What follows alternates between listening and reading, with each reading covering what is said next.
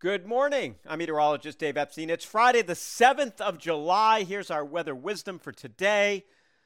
It's another day in which uh, we're going to see mostly sunny skies. Now, if there are clouds where you are this morning, they should get out of here and we'll be left with sunshine. Temperatures getting near 90 in the afternoon over inland areas, and that's going to be a third in a row. This is a heat wave for inland areas.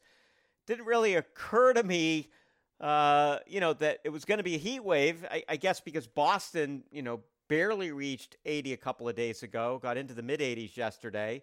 Uh, and because the 90s aren't so widespread, but yeah, places like Norwood, uh, Natick, Framingham, Lexington, uh, some other towns certainly having a heat wave today if they reach 90, which I think is a pretty good bet with the humidity.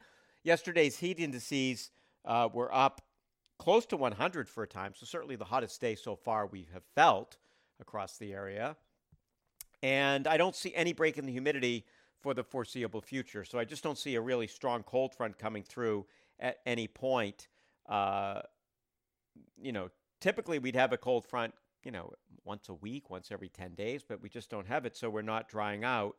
And therefore, we're going to stay on the humid side. Now, in terms of showers for the weekend, uh, it looks to me like the chances of showers are pretty slim. So, I think Saturday and Sunday afternoon, you know, 30% chance, 40% chance, something like that, which means that, you know, there's a 60, 70% chance you're absolutely going to see absolutely nothing across the area. So I don't think we're going to see widespread showers. I think Saturday has the most sunshine of the two days. There will be some clouds mixed in, but it's the sunnier of the days.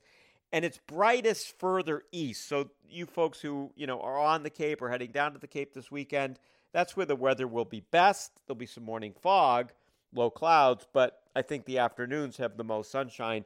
If you're west of 495, certainly in the Berkshires and certainly headed up to Vermont, uh, more in the way of clouds and a better chance for showers there. So just kind of laying that out. Now, Boston has not hit 90 degrees yet this season, so that's fairly unusual to be this deep into uh, summer and have not hit 90, but nevertheless, that's what we've got. So those of you who don't like the uh, big heat, that's some, certainly some good news. And uh, I do see some shower chances increasing for Monday. I think Monday we have a pretty good chance of showers across most of the area Monday into Monday night and Tuesday. And then we should dry out for the middle of next week, but still humid and still relatively warm. So that's kind of a lay of the upcoming pattern that we have going on. Uh, we will take another look at it on Monday and see how things are looking. And, uh, you know, uh, I'm just thinking we're already J- July 7th. So uh, another week, we're halfway through climatological summer.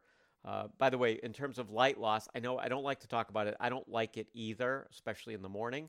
Uh, but we're losing about a minute. We start losing a minute, and then it goes over a minute here this weekend in terms of day, and that's split pretty even 30 seconds in the morning, 30 seconds in the afternoon.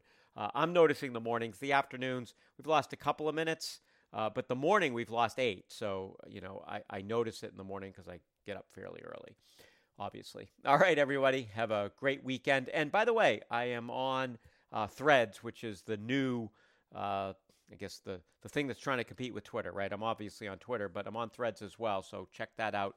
Uh, I'd be curious what y'all think. I think that I think it needs some work. I'm not going to certainly migrate over there anytime soon, permanently anyway. Have a great day, everybody.